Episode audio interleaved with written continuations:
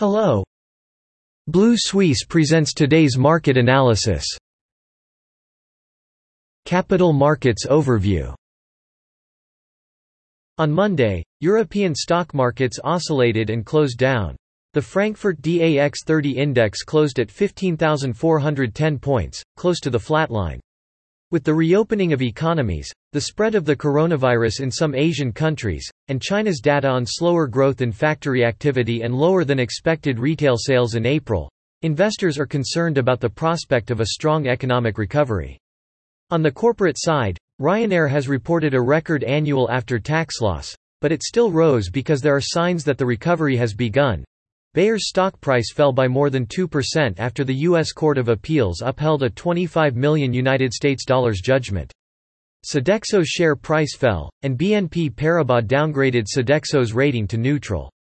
CAC 40 index fell by 18 points or 0.3% to close at 6,367 points, which is in line with most European markets but still close to the level since the end of 2000. Traders are worried about a new round of COVID-19 cases in India and other Asian countries. Thus, weigh the prospects for economic recovery. FTSE MIB index outperformed its European peers, closing at 24,863 points, or 0.4%, a 15-month high.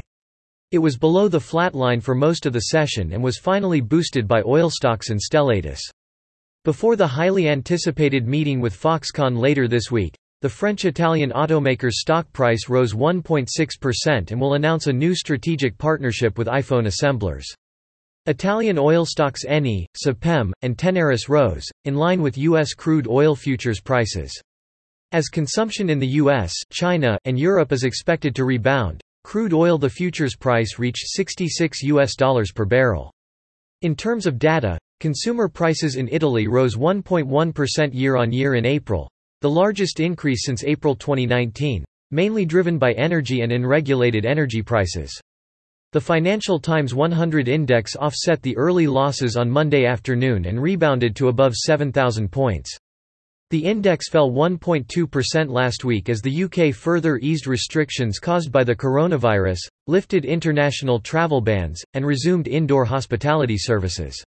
However, British Prime Minister Boris Johnson warned that the proliferation of new COVID-19 variants might threaten further easing on June 21. At the same time, heavyweight oil giants British Petroleum, BP, and Royal Dutch Shell Royal Dutch Shell rebounded due to oil prices rising by more than 1%. At the same time, concerns about rising inflation and the recurrence of coronavirus in some Asian countries spread. All three major U.S. stock indexes fell on Monday. Investors once again sold growth stocks, especially technology stocks, for fear that rising inflation will erode their future earnings value. This claim that rising prices this year will stimulate unnecessary inflation has also fueled bets that the Fed may reduce bond purchases before the end of the year, keeping investors away from the stock market. In addition, the outbreak of the coronavirus in Asia and the continuing situation in India has suppressed risk appetite. The Shanghai Composite Index rose 27.24 points or 0.78% on Monday to close at 357.61 points, continuing the previous week's gain of 1.9% and closing at a 10-week high. Before this, the China Statistics Bureau stated that China's economy maintained a steady recovery in April, with production and demand continue to grow, while employment is basically stable.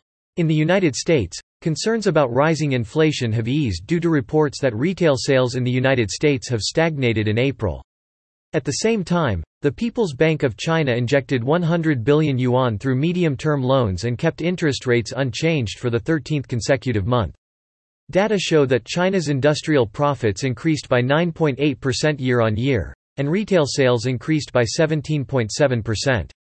Both have slowed down from last month and lagging behind consensus expectations. At the same time, the Hang Seng Index rose 173.43 points, or 0.62%, to 28,201 points, rebounding from a four-week low.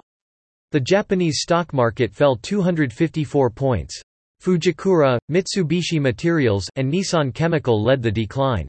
The biggest increases were Asahi Group, Ebara, and Dentsu. That is all for today. Visit Blue Suisse website for more analysis for free. See you tomorrow.